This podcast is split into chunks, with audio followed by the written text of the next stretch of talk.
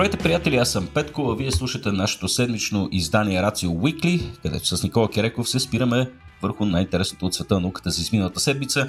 Днешният ни епизод ще е фокусиран върху темата космос. А, ще се вгледаме малко по-нависоко, за да избягаме малко от тривиалностите на злободневието и на нашето си ежедневие. Както знаете, скъпи приятели, пролета е месец на ремонтите, така че и при мен, и при Никола в момента се случват тежки, тежки ремонти. А, само като дисклеймър, че може да чуете от време на време по някоя бормашина, а при Никола миналата седмица изхвърляха някакви мебели директно през прозореца. А, Никола, За по-лесно. За по-лесно, да. Здравей, Петко. Да, няма ги тия софистицирани макари и механизми, които хората използват. Поне съм виждал на други места в чужбина. При нас явно това това не работи. Аз започвам да се чудя дали, дали а, хорариума по физика е бил намален до толкова, че са отпаднали полиспастите. Нямам идея. Но, а, кое е да. отпаднало? Кое е отпаднало? Е, нали? Явно е отпаднало, Никола, щом няма представа е какво отпаднало. говориш. Добре. добре, Петко. Смисъл не е добре, но да. Както и да е, както и да е, Никола. Да, тук раз, разнебитиха ни главите тая пролет и на мене и на тебе. А, но пък пролетта, тази пролет, Никола, е и хубав сезон за нас, тъй като, както обявихме, може би за първ път през миналия епизод, който излучихме миналата седмица, че тази пролет рестартираме нашите големи форуми, големите ни събития, Ratio Science форум, и тази година започваме на 11 юни, скъпи приятели. Купете си билети от сега, тъй като свършат много бързо.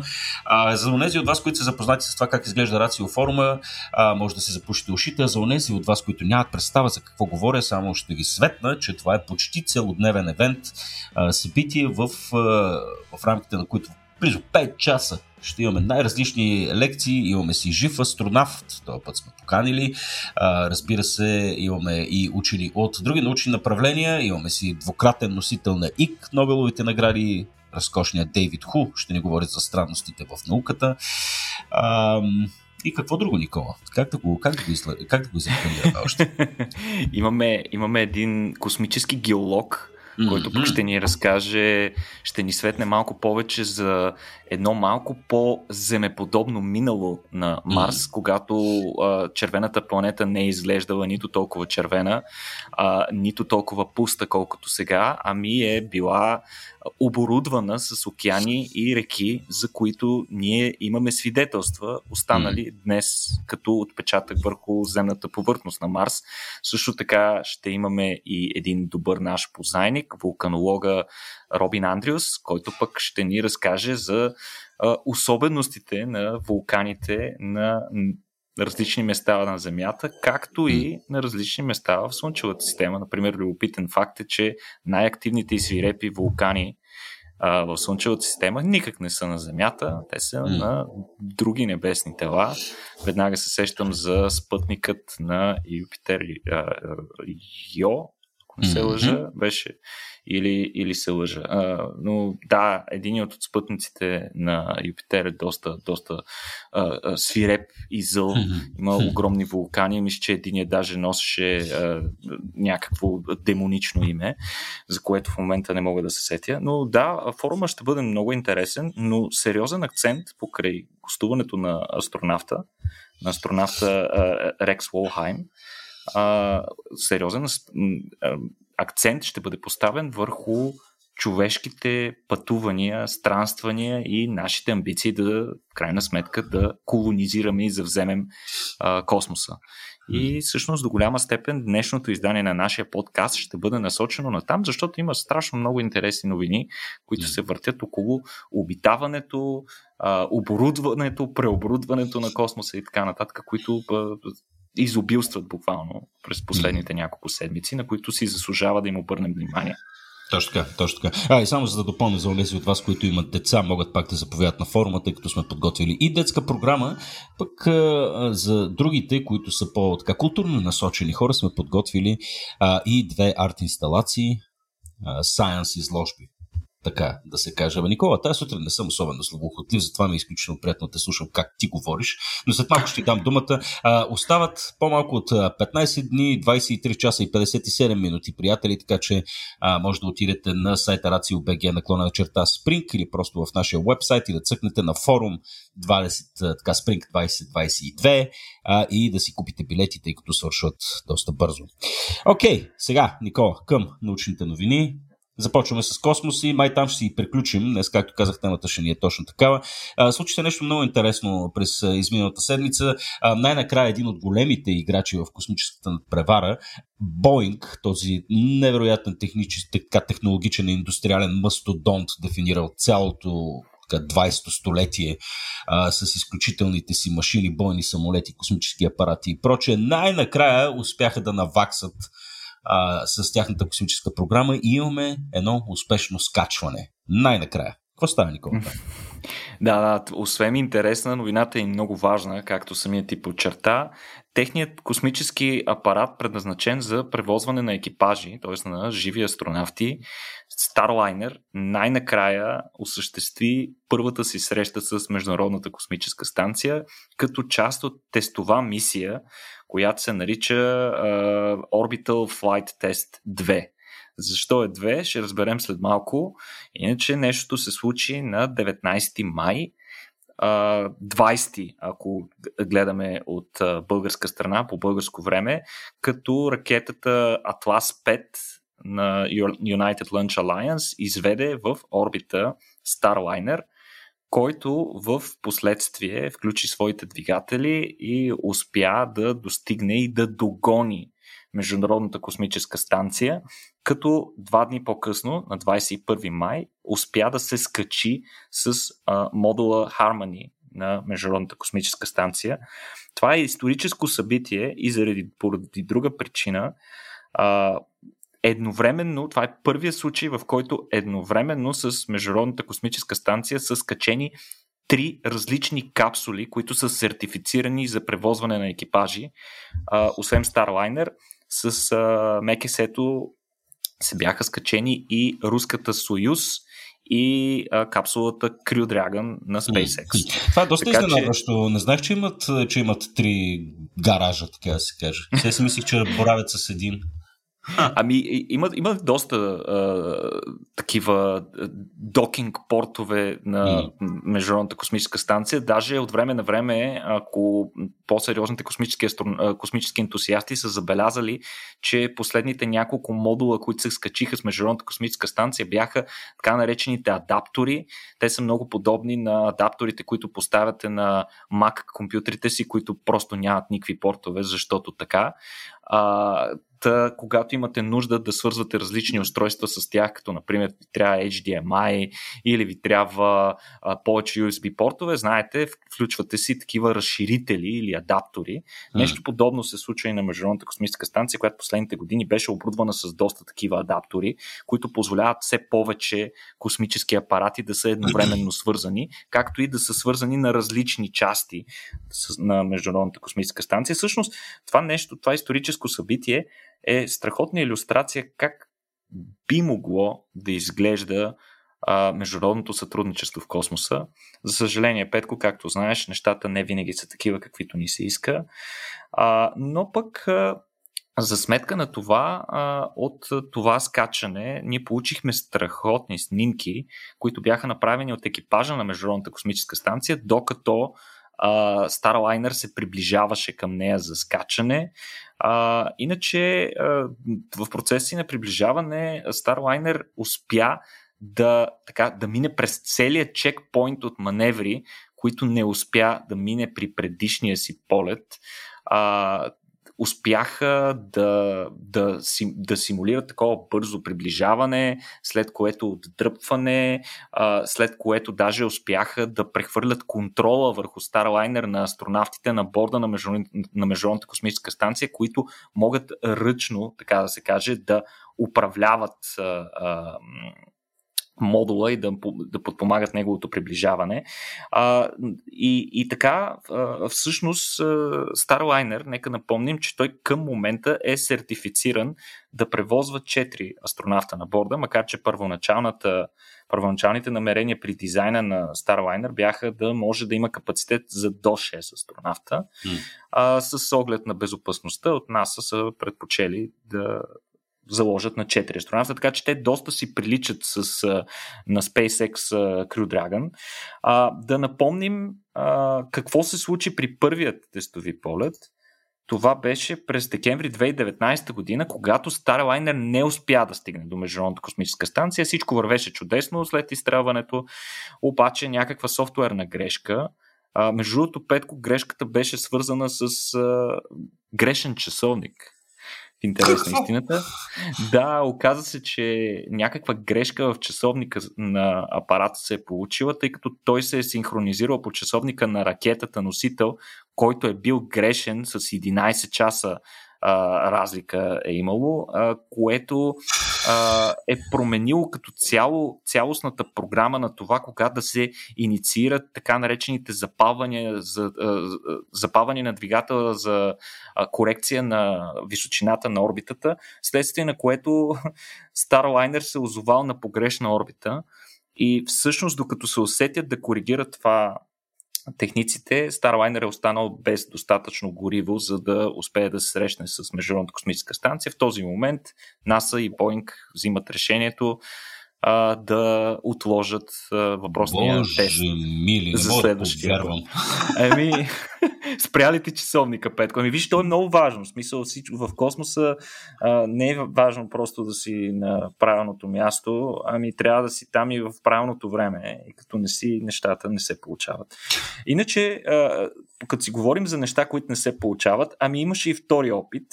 През август 2021 година, т.е. миналата година през лятото, направиха втория опит от Боинг, който беше многократно отлаган заради големите драми с модула наука, който правеше разни дивоти в космоса, включи си двигателите, когато не трябваше, обърна станцията на, на другата страна.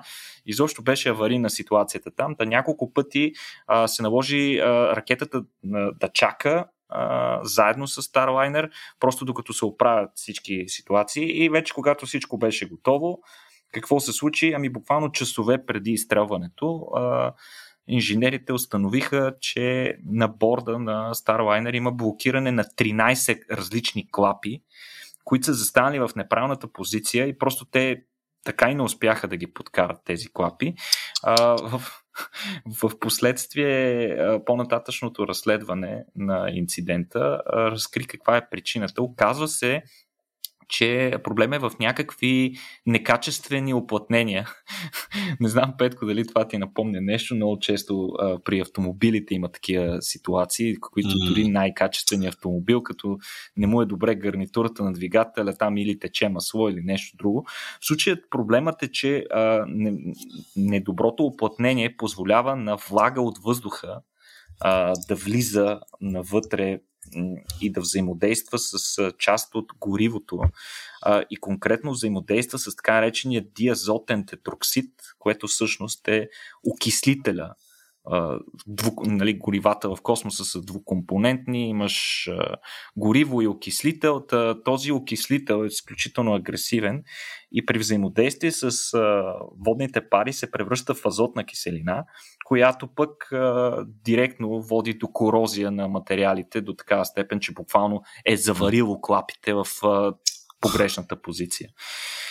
Последваха доста конфликти между Боинг и, и, и техните вендори за това кой е виновен в тази ситуация и разбира се огромно закъснение докато оправят нещата. А, този път полета протече а, абсолютно като цяло безпроблемно. Имаше съвсем леки проблеми, свързани с охлаждането и с един от двигателите, който не отговаряше точно както трябва, но както знаете в космоса всичко се дублира. От Боинг дори казаха, че ако не е имало нищо, а, значи не са проверили нещата достатъчно добре, защото всъщност този тип тестови полети, тяхната цел е именно такава, да се изтестват всички системи и в последствие, нали, вече когато се возят реални астронавти, да са подготвили, да са отстранили дори най-малките проблеми, компенсирайки дори най-малките рискове. На борда на Starliner имаше и багаж, разбира се. Имаше 226 кг багаж, което на мен ми се стори чудовищно малко. Не знам защо толкова малко багаж са натоварили. Сигурен съм, че Starliner може да превози и повече, но очевидно от Boeing не са искали да рискуват и са взели горе-долу теглото на астронавтите, които ще изпратят. А, основно храна е имало на борда, никой не казва какво. Вероятно някой омар или нещо по-луксозно, на което да зарадва астронавтите. А, на борда имало и а, екипаж, ако можем така да го наречем. Това е била тестовата кукла Рози the Rocketeer, която между другото пътува и миналия път. По принцип, по нея са прикрепени множество сензори, които измерват G натоварванията, техните посоки и различни други характеристики по време на изстрелването, при достигането на орбита и съответно при кацането. Интересното в случая е, че този път повечето сензори ги няма, просто защото още миналия път въпросната кукличка тя не е кукличка, смисъл тя си е манекен с размер на човек, но още тогава тя си успя да си събере всички данни, които и трябваха. Но имаха и гравитационен индикатор, като става дума за куклички Петко. А, в интересните стана много популярно това. Мисля, че не знам кой го започна. SpaceX ли го почнаха, а, но вече а, всички, всички се придържат към този стандарт, когато се изстрелва нещо в космоса, особено когато то е свързано с а, пилотирана мисия, винаги да има някакъв гравитационен индикатор, което ще рече една плю, е, плюшена кукличка, която в момента в който съответният апарат достигне орбита и достигне състояние на микрогравитация, тази кукличка да почне да лети. Един вид да покаже, да, вече сме в орбита. А въпросната кукличка, която Боинг са избрали, е на, извънземна, на извънземен герой от играта Kerbal Space Program, която аз чувам за първ път, но се оказа, че била много популярна.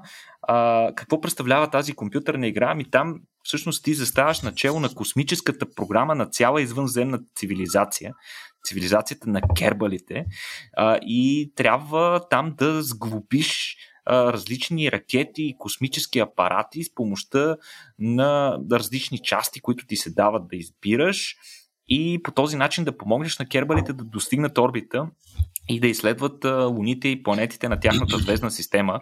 Между другото, играта не е нова, тя е на 10 години и а, в описанието на този епизод ще оставим линк, за да видите как тази игра променя инженерството през последните 10 години и колко инженери, космически инженери са били вдъхновени от тази игра. Много интересно. А, иначе към момента аз не съм проверил Петко, но буквално днес трябва да се върне. Записваме на 26 май сутринта. Буквално днес би трябвало да се върне а, Starliner, след като прекара а, 5 дена свързан с Международната космическа станция и да върне на борта си 270 кг а, като това са основно бутилки с азот и кислород, които после ще бъдат напълнени и ще, върнат, ще бъдат върнати на Международната космическа станция. Тоест, свърши някаква работа Боинг този път, Петко. Не беше съвсем безмислено тяхното пътуване, но беше и много важно, защото с това пътуване те извършиха последният акт по сертификацията на апарата, така че той вече, а, буквално седмици след кацането си, ще може да ще може да превозва астронавти. Най-вероятно първата им мисия ще бъде с а, съкратен екипаж, с двама. Ако си спомняте по този, през този а, процес премина и Crew Dragon на SpaceX, така че а, вече а, имаме още един апарат с помощта на който да изстрелваме хора в а, космоса. Наистина започва да става горещо и тясно на Международната космическа станция, още един инструмент, нали, с който астронавтите а, да могат да пътуват. Хубаво е да имат опции, ако нещо се случи с някои от другите, или пък ако не, дай Боже да имаме още една космическа станция. А, така че ще видим, ще видим какво ще се случва. Много интересно това, Петко. Да, а, ако ми позволиш, Никола, само две неща искам да добавя, като спомена. За тестовата кукла Рози да Rocketeer и на мен нещо ми, така ми просветна и ми се наложи да проверя, тъй като а, самото, самото название по някакъв начин ми, ми светна някаква лампичка и ми припомни за нещо и а, след проверка ми се потвърдиха всъщност съмненията. А, всъщност това е реверанс към а, така едно небезизвестно, вероятно за много от нашите слушатели изображение, нещо превърнало се в а, така поп-културна икона тук всъщност реверанса така, или, или, или заигравката е с Рози да Риветър. Това не знам дали, Никола, ти си спомняш за какво точно става. Просто това е един пропаганден плакат от Втората световна война на една дама, която така е флекснала бицепса си и казва We can do it. Не знам дали си го спомняш. Аха! Да, това е, сещам това е, се, сещам се. А, така, това е също това изображение. И тук любопитното е след като разгледах и, а, и снимки на самия манекен, който се намира в космическия кораб, те, това, което са направили, дори са добавили червената кърпа, а, с която а, самата Рози от пропагандния плакат е така увила главата си, в смисъл така по много работнически маниер. И вижда се и на самите снимки как под скафандъра тя си е с тази червена, червена кърпа. Така че много интересна заигравка от страна на Боинг. Виждаме, че и други компании го правят с а, нали, Тесла с Don't Panic и, а, и така препратката към галактическия стопаджи и прочее. Така че това са много интересни заигравки, които мисля, че единствено добавят към общото ни усещане за за, за тия мисии. А, иначе друго, което си мислих, Никола, сега ти тук спомена няколко няколко грешки, включително и часовника, нали, без по никакъв начин да тривиализирам колко а, сложен е един такъв, а, такъв подобен проблем, но а, си спомням, че съвсем наскоро гледах и а, един документален филм отново по Netflix, аз постоянно реферирам на там, не знам защо. Казва се Downfall, The Case Against Boeing. А, като самата документалка всъщност се фокусира върху а, така станалите печално известни няколко катастрофи с техния нов лайнер Boeing 737 MAX. Не знам дали си спомняш, имаше две катастрофи. Mm-hmm. Самолета да, да. автоматично някакси насочваше носа надолу заради една автоматична система. Но там те това, което правят е някакси първо показват историята, историята на Boeing а, и как Boeing също се превръща в символ на сигурност а, и то най-вече като продукт от изключително сложната им и наситена система на допълнителни проверки. Там всичко се 16 пъти трипъл чеква. А, нали, в, в рамките на целия производствен процес, от гайките до нали, завършения фюзелаж и, боя, и, и боята накрая. А, и те обръщат внимание върху една трансформация, която настъпва, мисля, в края на 80-те години, когато така, корпоративната алчност може би нателява и в следствие на едно сливане между Boeing и една друга компания, която в момента не мога да се сетя, а, и задължителните за един подобен процес а, оптимизации, които настъпват в, а, в производствения процес. А, съответно много хора биват съкратени, много супервайзери, технически ръководители и проче хора, които, нали, това са допълнителния чифт очи, които са наблюдавали за всякакъв такъв тип грешки. И съответно промяната на цялостната философия на, на Боинг към това да търси някакви шорткъти в, в производството, за да може да доставя самолети бързо, да печели много и виждаме и печалните резултати. Та, Споменавам го този документален филм, тъй като наистина много добре показва как една компания станала символ на индустриалната епоха, каквато е Боинг, може много бързо а, така да се срине и да срине собствената си репутация в следствие на преследването която на е, Която е градила с десетилетия. Нали? В смисъл, то, това е много изключително важно и според мен е, е ключово изобщо за частната инициатива като начин ние да се справяме с различни проблеми по-ефективно. Точно репутационния проблем. В смисъл, да, факта, да. че ти градиш една репутация, която може да рухне във всеки един момент, в който ти изпуснеш юздите на организацията си. Това според мен е добре и е хубаво, защото поддържа основните играчи във форма.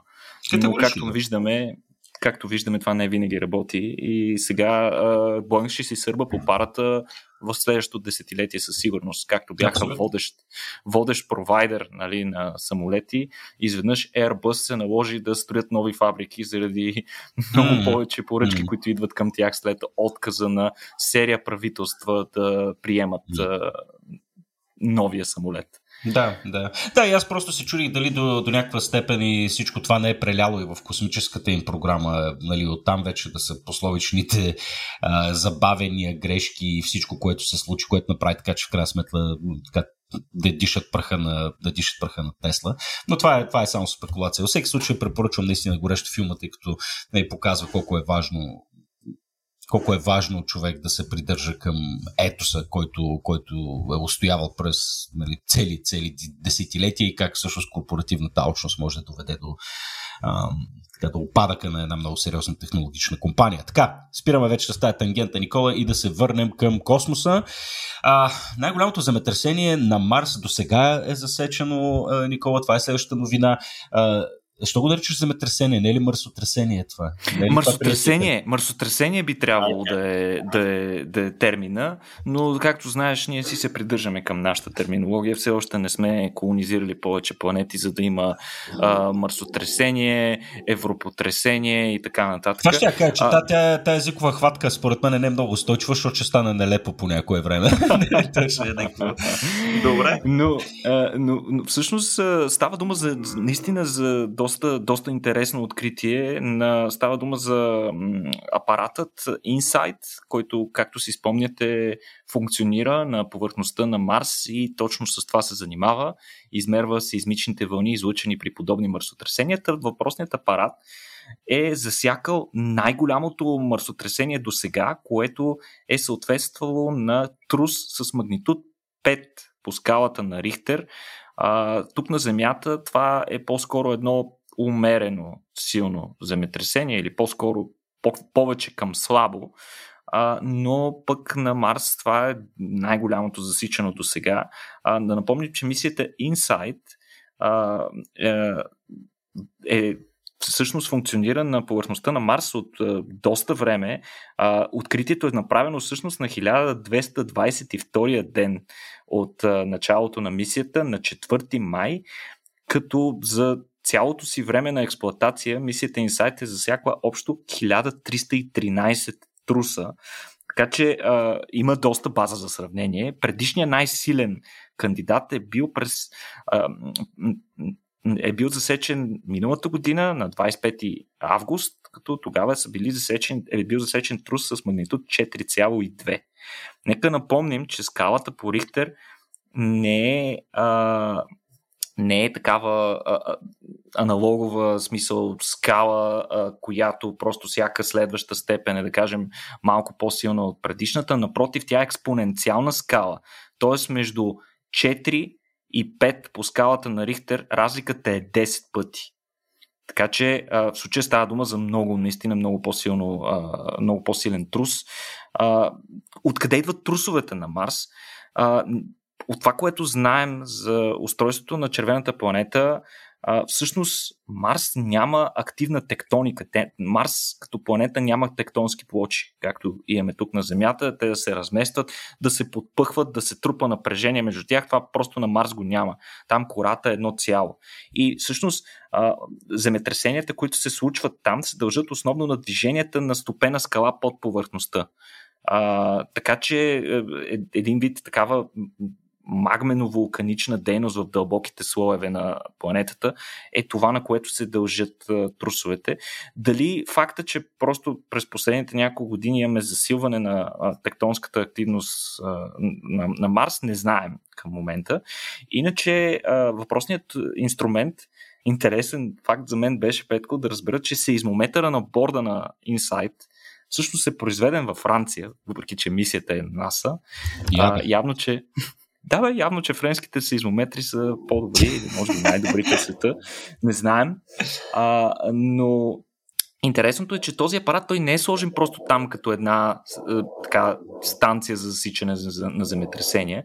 Тя не просто регистрира трусовете, ами всъщност всеки трус, който се случи, всеки нов трус носи много интересна научна информация за структурата на планетата, тъй като тези сеизмични вълни, те не просто клатят повърхността, това, което ние усещаме, ако стоим на повърхността, ами те се разпространяват и навътре в планетата и, и точно като едни вълни, а, те контактуват с различните слоеве навътре вътре в Марс по различен начин и ние всъщност по този начин можем да си извадим изводи за това, за финната структура на вътрешността на планетата и нейните слоеве, както и да ни помогне да разберем как изобщо са се формирали скалистите планети, mm. на които е представител и Земята всъщност. Mm. А, данните от, последното, от последния трус все още се обработват, както знаем и на Земята, най-много и най-интересна информация добиваме от най-силните трусове. Така че може би пък този ще бъде източник на нещо, което до сега не сме знаели или пък ще задълбочим познанията си за структурата на Марс благодарение на него.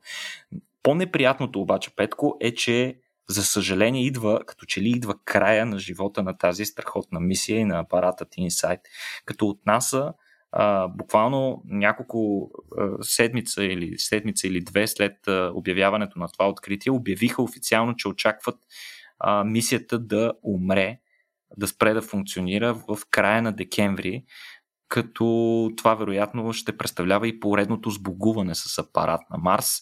А, никой не е готов за това, разбира се, но в крайна сметка а, Мисията функционира от ноември 2018 година, като тя изпълни основната си мисия още през 2020 година. До тогава беше сметнато да функционира, но в последствие мисията беше удължена.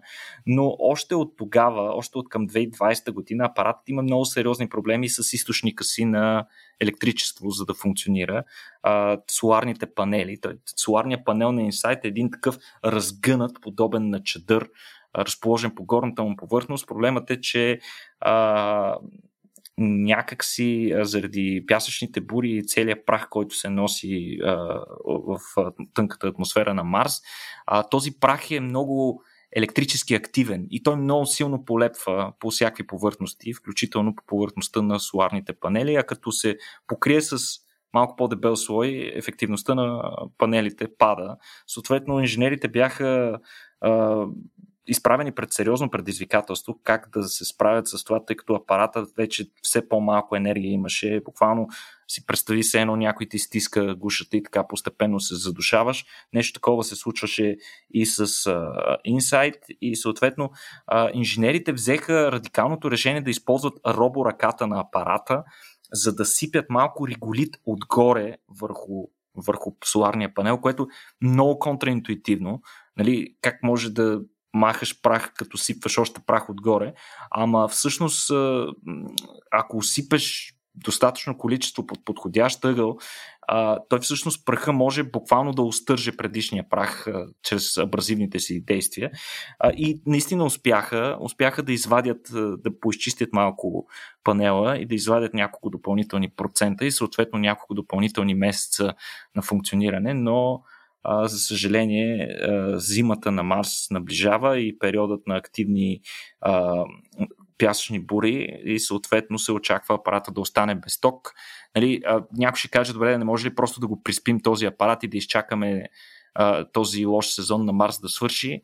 Не, не може, защото а, апаратите на Марс имат нужда от енергия не само за да функционират и за да обслужват инструментите си, ами и за да загряват електрониката си, която в противен случай при големите температурни амплитуди на повърхността на Марс просто би се скапала. Така че, особено свръх ниските температури няма да влияят никак добре на електрониката на, на, на този инструмент. Затова от нас са взели решение всъщност да не приспиват апарата, ами да използват последните остатъци от енергия, за да съберат последните научни данни, след което да отпишат окончателно още един апарат. То, гордо подобен идентичен проблем се случи и с, и с друга мисия. Сега тук рътокоптерчето Ingenuity, които толкова, толкова обичаме да споменаваме. Опа, Ingenuity ли беше, бе? Чакай, че бъркам да, в момента. Ingenuity. Да, да. Тук, нали, в тотален контраст с това, което си говорихме в момента за, нали, преди малко за Boeing, явно инженерите от GPL са някакви чудовища, защото създадаха една машина, която май ще ни надживее и мене и тебе, Никола, така като гледам. А, разкажи за този проблем и за това как това ротокоптерче продължава да, да бачка. Ами, много интересно, не знам дали нашите слушатели си спомнят или дали са а, слушали, мисля, че не предишния, но по-предишния ни епизод, в който говорихме отново за ротокоптера. Той отново беше фокус на нашето внимание, защото той пък беше успял а, при 26-я си полет да заснеме останките от а, парашутната система, с която марсохода Perseverance, на борда на който беше Ingenuity, долу прилепен на корема му, пристигна на Марс. Т.е. успяха да стимат отломки от, от тези черкуляции. Но нещо интересно се случи при 27-я полет. Оказва се, че това е бил буквално следващия полет. А, ами, просто от а, контролния център на НАСА, които отговарят за ротокоптера, са загубили контакт с него. А, съответно, са си помислили най-лошото, разбира се, че са загубили апарата. А, оказва се обаче, че не са го загубили, ами всъщност бордовия компютър на борда е засякал спадане на волтажа и което го е принудило да влезе в авариен режим. А, при този авариен режим се изключва цялата друга електроника, за да има достатъчно ток за това подгряване, което ви говорих при предишния апарат. То е много важно, особено за много малък апарат като Ingenuity, защото той просто има и много малка батерия и там нещата са супер критични. Електрониката да е с оптималната температура. А, нещо интересно, че се спира и захранването на бордовия часовник. Е, тук се сблъскваме с подобен проблем. А, пак, да. Часовника не работи, съответно всички неща, които са свързани с синхронизация във времето, не работят по същия начин. Проблема се оказва отново свързан с запрашаване на соларния панел. Същия проблем като при Insight се среща и тук. А, не е успял да се дозареди, да си дозареди батерията Ingenuity и затова се е наложил да влезе в този авариен режим. Но интересното е, че NASA, като комуникира с ротокоптера, то, те не го правят директно, ами използват за такава ретранслираща станция използват самия, самия марсоход Perseverance. И всъщност има точно определен час е, през деня, в който ровъра спира да върши изследователската си дейност и започва да слуша за сигнали от Ingenuity и започват да си предават команди и така нататък за следващи мисии, да си ретранслират данните събрани от предишната мисия и така нататък, но заради рестартирането на часовника нямаше да успеят да се чуят с а, ротокоптера. И затова всъщност от НАСА, от екипа, който, а, който стопанисва Ingenuity, са се отишли и се приморили на другия екип, който пък стопанисва Perseverance, са им обяснили каква е ситуацията и са стигнали до консенсус двата екипа. Съответно, екипа на Perseverance са решили да блокират като цяло научната програма на ровъра с продължение на 24 часа. И той е останал на едно място, за да слуша с надеждата да чуе сигнал сигналите на, на Ingenuity и за щастие Ingenuity се е обадил. Всичко е било наред. Батериите вече за това време са се били презаредили почти на половина на 41%, като се очаква в следващите в следващите дни той със сигурност е а, възстановил заряда на батерията си и е имал готовност да извърши нов полет. А, но драмата с а, Ingenuity ще се задълбочава. Както казахме на Марс, следващите седмици предстои да настъпи зимния период, в който осветяването на повърхността е много по-слабо. Има по-често а, такива прашни бури. Буквално до 7 седмици всички апарати на а, Марс, на повърхността на Марс ще бъдат изправени пред един и същи проблем с изключение на Perseverance, който се захранва от ядрена батерия.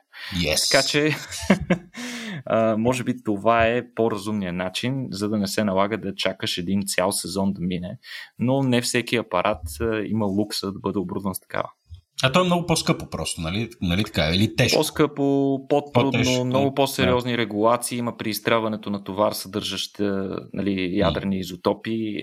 Като цяло е много, много сложно. Даже интересна истината, не знам дали хората са запознати, но преди изстрелването на апарати, които ще имат такава ядрена батерия на борда, всъщност самите апарати, тази ядрена батерия се поставя на апаратите непосредствено преди излитането им. Говорим буквално за няколко часа преди излитането им, Ха. идва една джипка на военните, Петко, която носи тази ядрена батерия, до която а, производителите на космически части изобщо нямат достъп. В смисъл, там е абсолютно oh, забранено, wow. само военните работят с тия неща.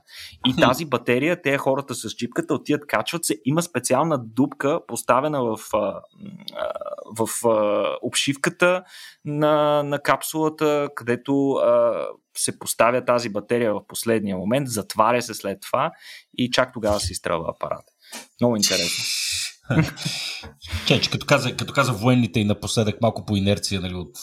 Да. Се зачурих дали руските военни ще, ще поравят с подобни неща.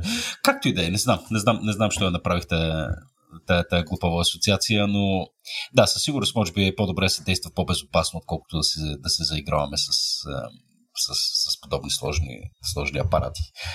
Макар, че пък е по-устойчиво. Сега е гати заради една зима всички апарати да замръзнат на Марс и е, си е тегаво и да, трябва да, да просто, се търси устойчиво решение. Да. Просто там риска е, нали, какво става, ако ракета натоварена с тези изотопи вземе, че аварира и гръмне и съответно mm. тези изотопи се разпръснат по повърхността на Земята, нали, кой поема отговорността. Така че много, много повече нива на сигурност трябва да се одобрят, да, когато да. се използват такива неща. Но според мен това ще мине, ще още с първите истински ядрени реактори, не ядрени батерии, mm. ами истински ядрени, умалени ядрени реактори, които се изпратят в космоса, а, в тези регулации ще ще паднат mm. и съответно ще имаме повече енергия налична да. в космоса. Ами, супер, добре. Какво правят китайците, бе, Никол? А, така, Петко, любимата ни рубрика. А, какво правят китайците? Ами, Петко, ще те зарадвам. Китайците правят хъбъл. Те си правят собствен, обявиха, нали, ние знаем от отдавна за това, но обявиха, че са доста напреднали в своя амбициозен проект да направят космически телескоп от класа на Хъбъл, който обаче да е по-галтин от Хъбъл, по-добър от Хъбъл, нали? Yeah. Китайска, ама, ама, китайска ама. Ама ще гледа небето или ще гледа надолу, за да следи хората какво правят? ами ще гледа небето, в интерес на истината. Значи, китайските учени обявиха, че а, имат намерение да изследват, искат да, из, да се включат по-активно в изследването на далечни галактики, на тъмната материя, на тъмната енергия и на като цяло изследванията свързани с разкриване на детайли за происхода на Вселената, като за целта им трябва апарат. И този апарат ще се нарича с култовото име China Space Station Telescope или от тук ще го насетне, ще го наричаме CSST. Та, този апарат ще се включи в а, така, елитния клуб на гигантски космически обсерватории, наред с Хъбъл, с, теле, с а, а, рентгеновия телескоп Чандра, а, гама телескопа Комптън и Spitzer Space Telescope, както разбира се и Джеймс Уеб. Но Джеймс Уеб е в Лагранж точката, докато тези телескопи предишните са по-скоро в а, орбита на Земята. Та а, планират да го изстрелят на борда на тяхната ракета Long March 5B, Забележи Петко, в края на 2023 година, т.е. до година, това нещо ще бъде изстреляно. Спомняш си колко чакахме за Джеймс Уеб. Китайците не си поплюват, няма да чакаме при тях. А, с този космически телескоп ще може да се наблюдава изобщо. С, използвам, защо използваме космически телескопи? Защо е то целият труд да извеждаме космически телескопи в космоса? Ами всъщност, гледайки Вселената от космоса, всъщност ти можеш да я наблюдаваш в много по-широк диапазон от електромагнитния спектър, т.е. светлината. Защото всъщност атмосферата блокира голяма част от, от електромагнитния спектър, който изобщо не стига до Земята, т.е. земните обсерватории са доста по-ограничени, затова се налага да използваме космически такива. Да, а, китайците планират да наблюдават, забележи Петко, пак ще кажа, никак не си поплюват. Грандоманщината е, е, е на ниво, както винаги. А, планират да наблюдават над 1 милиард галактики, а, да, такава им е. Една от програмите им е 1 милиард галактики да наблюдават и да характеризират, да търсят и характеризират екзопланети, а, да наблюдават региони на активно звездообразуване а, и изобщо да събират какви ли не данни за далечни обекти с свръхвисока резолюция а, телескопът им ще бъде с големината на голям автобус, горе-долу дебел, колкото автобуса, но по-дълго.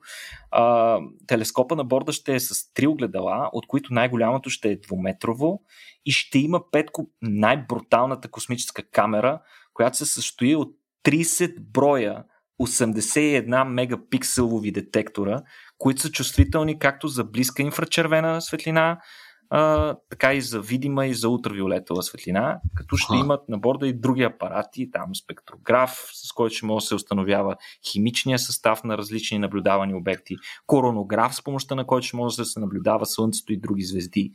А, ще има 300 пъти по-широко поле за наблюдение от Хъбъл. Тук един от изследователите прави следната аналогия. Значи, представи си, че гледаш едно стадо от овце и всъщност Хъбъл вижда в детайли една овца, докато CSST ще вижда цялото стадо в точно толкова висока резолюция и точно толкова добре фокусирано, колкото едната овца на Хъбъл. Wow. иначе, да бе, много готино. И, и, това, всъщност... и, това, и това се случва на практика утре, до година. От колко време го разработват това? А, разработват го от десетина години. Така ага. че доста, доста бързо са наваксали в това отношение.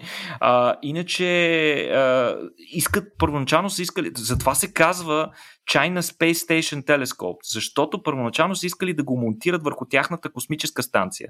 Mm-hmm. А, но Всъщност е доста удобно един телескоп да е монтиран за станцията, защото реално може много лесно да се презарежда, да се сервизира, ако трябва нещо му се смени, да му се промени апертура, огледало, нещо, ако има щупено.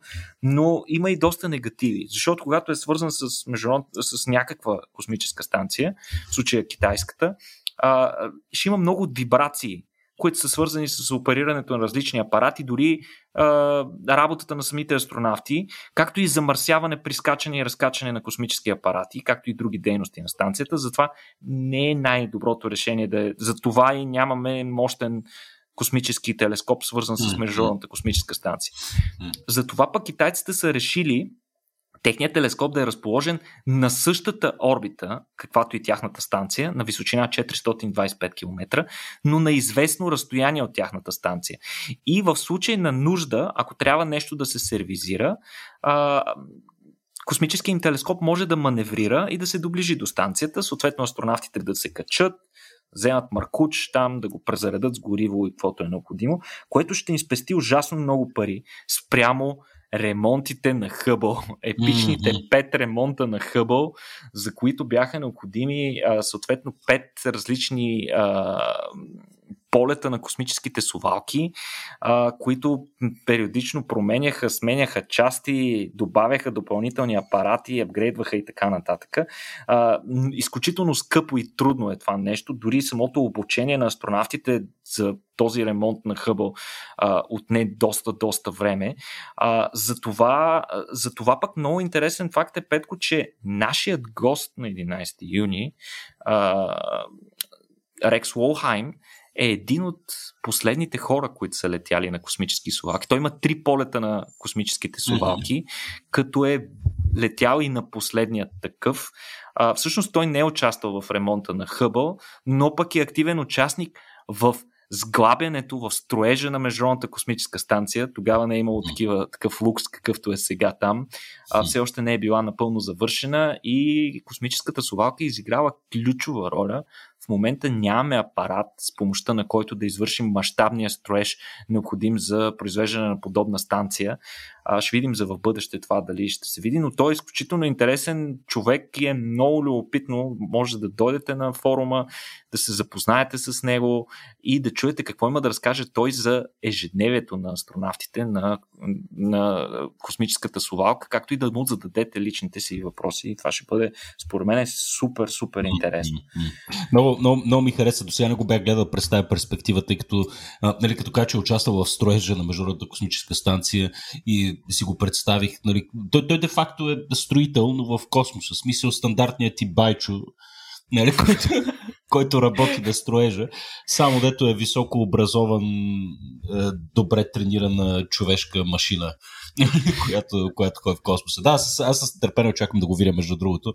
Само да напомня, а, не знам дали са ни останали такива, между другото, Никола, такива. Те не са точно дарителски билети, ами как се водиха? Такива, които дават привилегията да вечеря, за вечеря с лектора. Което да, е много да, имаме, имаме специални възможности. Мисля, а, че така. А, спонсорски.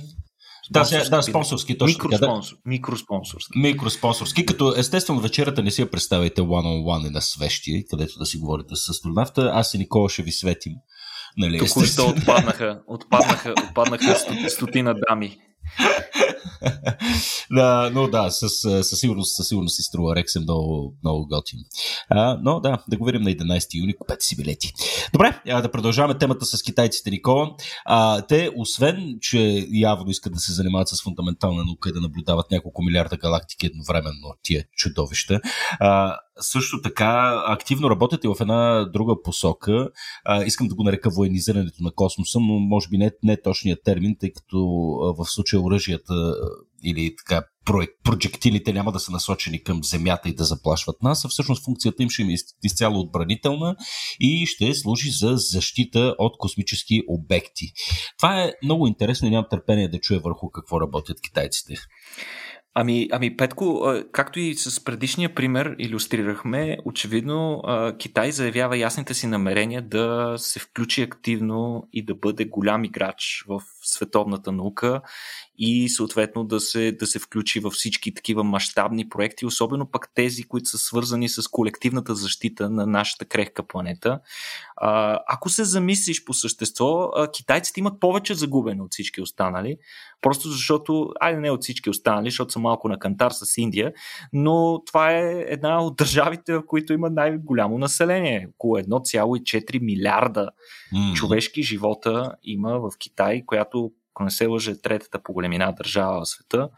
А, и всъщност те имат повече загубене и съответно не им се иска да изпускат юздите и съответно а, един удар от космически обект, дали ще е астероид или комета или нещо друго, а, със сигурност а, би им нарушило плановете за следващата петилетка.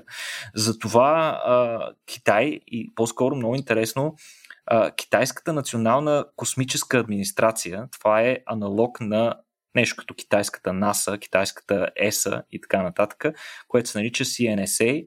Оттам обявиха, че планират да направят тест за отклоняване на астероид през 2025 година, съвсем наскоро, като това ще бъде част от тяхна нова система, нов техен проект за мониториране и защита от космически заплахи, от такива обекти, идващи от космоса, като те планират да разположат, освен да осъществят този тест, ще разположат и редица апарати в космоса, както и наземни а, станции за търсене на такива така наречените Near Earth Objects или близкоземни обекти, това са, както казахме, астероиди, комети и, разни други такива тела, които имат възможност, застрашават Земята по някакъв начин, че може да се блъснат в нея. много важно е да имаме много повече такива. В смисъл в момента имаме Европейската космическа агенция и, и американската такава си партнират много по редица проекти, които следят а, както а, космическите отломки, така наречените Space Debris, така и всички близкоземни обекти а, картотекират се, влизат в едни списъци. Освен това, а, редица а, Citizen Science проекти, такива гражданска наука, която се прави от любители астрономи най-често. А, пък наскоро там обявиха, че са открили хиляда нови астероида, които не са били известни до този момент на нито една от а, двете агенции. Тук се включват, разбира се, а, и китайците. А, много е важно по отношение на търсенето на такива обекти е ние да можем отрано да засечем потенциално опасните такива, защото колкото по-рано знаем за тях, толкова повече опции имаме ние да ги отклоним колкото по-късно, съответно толкова повече нищо не можем да направим. Интересното, Петко, е, че от тези обекти логичното е да предположим, че най-големите са най-голямата заплаха. Обаче се оказва, че това не е така, защото големите обекти от над 300 метра в диаметър а, са доста по-видими, доста по-лесно видими. Може да се каже, че тези, които са поне в нашето непосредствено обкръжение, вече знаем за тях и са добре картирани, знае се чудесно тяхната орбита. За стотици години напред ние знаем дали те до някаква степен ще пресекат орбитата на Земята и дали я застрашават. Нямаме такава информация към момента, но а малките пък обекти, те са твърде малки, по-голямата част от тях изгарят в атмосферата. Но средните по размер обекти се оказват най-опасни, защото те са достатъчно големи да нанесат сериозни поражения, например да изтрият цял град от лицето на Земята, но пък са твърде малки, за да ги видим на време. Тоест, те са, имат потенциала да ни изненадат. А, сега, какви опции имаме да се справим с такива неща? Едната е така наречените гравити трактори или орбитиращи апарати, които се поставят в орбита около астероида. А, тези апарати, както се сещат, те са много по-малки от маста на астероида, но ако достатъчно рано знаем за тях и поставим този гравитиращ апарат, той с леките си а, гравитационни привличания буквално може да в продължение на години, ако hmm. присъства там в орбита около въпросния астероид, те могат да го отклонят достатъчно, че да ни размине. Можем също така имаме и друга опция. Можем да ги боядисваме бели. В смисъл, имаше един вид там с магарето. А, да, а, някой друг път ще го разкажа, но може, ако боядисаме бели астероидите, а, те ще отразяват по-силно слънчевата светлина и там се наблюдава един такъв ефект на Ярловски се нарича и това отново може да даде необходимата тяга, за да така леко а, да отклоним буквално с милиметри или с няколко метра, ако успеем да отклоним траекторията на астероида, това би било абсолютно достатъчно той да ни подмине с много. Стига да знаем достатъчно рано. Сега а, можем и просто да го шибнем. Това е класическия метод. Да го ударим, така наречения кинетик импактор. А, такава е мисията DART, която беше изпратена по-рано тази година и нейната цел е Дидимос, така малкият така двойна група от два астероида, двойката астероиди. Дарт се е прицелил в по-малкия от тях, като идеята е леко като отклоним по-малкия, той ще завлече със себе си по-големия и ще му променим орбитата. А, сега, тъкмо такава е мисията на китайците. А, те още не са обявили конкретната си цел, в кой астероид ще се прицелят, но и те планират да изпратят такъв импактор, подобно на НАСА. За мое ужасно съжаление, това, което виждам сред, в, дори в високотехнологичната китайска индустрия, че те доста сериозно продължават да поддържават на американците. Буквално няколко няколко години след като те осъществят нещо и китайците правят своя налог, разбира се, по-добър, по-готин и така нататък, но а, липсва оригиналност. Искрено се надявам, обаче, новото поколение китайски космически инженери а, да надмогнат това и да започнат с доста по-оригинални мисии. Да, то това е проблема на високотехнологичната китайска индустрия по принцип, че все още малко го играят копикетс и има доста малко иновации, но тук пък и аргумента е, че нали, как да иновираш в система, която е толкова строга и недемократична? В смисъл, това е, това е другия интересен поглед, който се заслужава, може би, да се обсъди. Китайците със сигурност правят изумителни неща, както видяхме от тези, от тези две програми, върху които те работят. А, но както ти каза много точно, нали, липсва го елемента на, на оригиналност някакси виждаме какво правят другите, ще го направим по-голямо и по-силно. Нали, това, е, това е малко, малко техния подход, такъв какъвто е бил през последните, може би, 30-40 години от революцията на Дънг Сяопин. Окей, okay, смисъл ще говорим по тия, по тия теми, може би, някой друг път. А, Никола, останаха две е, така много интересни новини, които моля те обещаем, че ще ги споделим в следващия епизод, но сега, за съжаление, трябва да затваряме. А, само е така, за да подгреем. Може би едното се отнася до това как престоя в космоса се отразява върху мозъците на астронавтите. Нещо, което имам намерение да питам и а, нашия гост астронавт на 11 юни, не само за това как се е отразило на мозъка му, а и на личността му и на собствената му психика, а, житейска философия, етика и всичко останало. Знаем, че космоса има свойството да променя както нас, хората, които го гледат от Земята, а, и може би в много по-голяма степен и у нези, които всъщност имат привилегията и възможността а, да отидат и да се реят в това открито пространство и да видят земята отгоре. Та, тази и много други теми всъщност ще разгледаме на 11 юни. Купете си билети от сега и разбира се, продължавайте да ни слушате. Никола, надявам се, че следващия път ще ни подготвиш също толкова яки новини, приятелю. Да, да, следващия път ще гледаме да няма толкова космос. Специално го казвам за хората, които го понасят и го превъртат в нашите подкасти.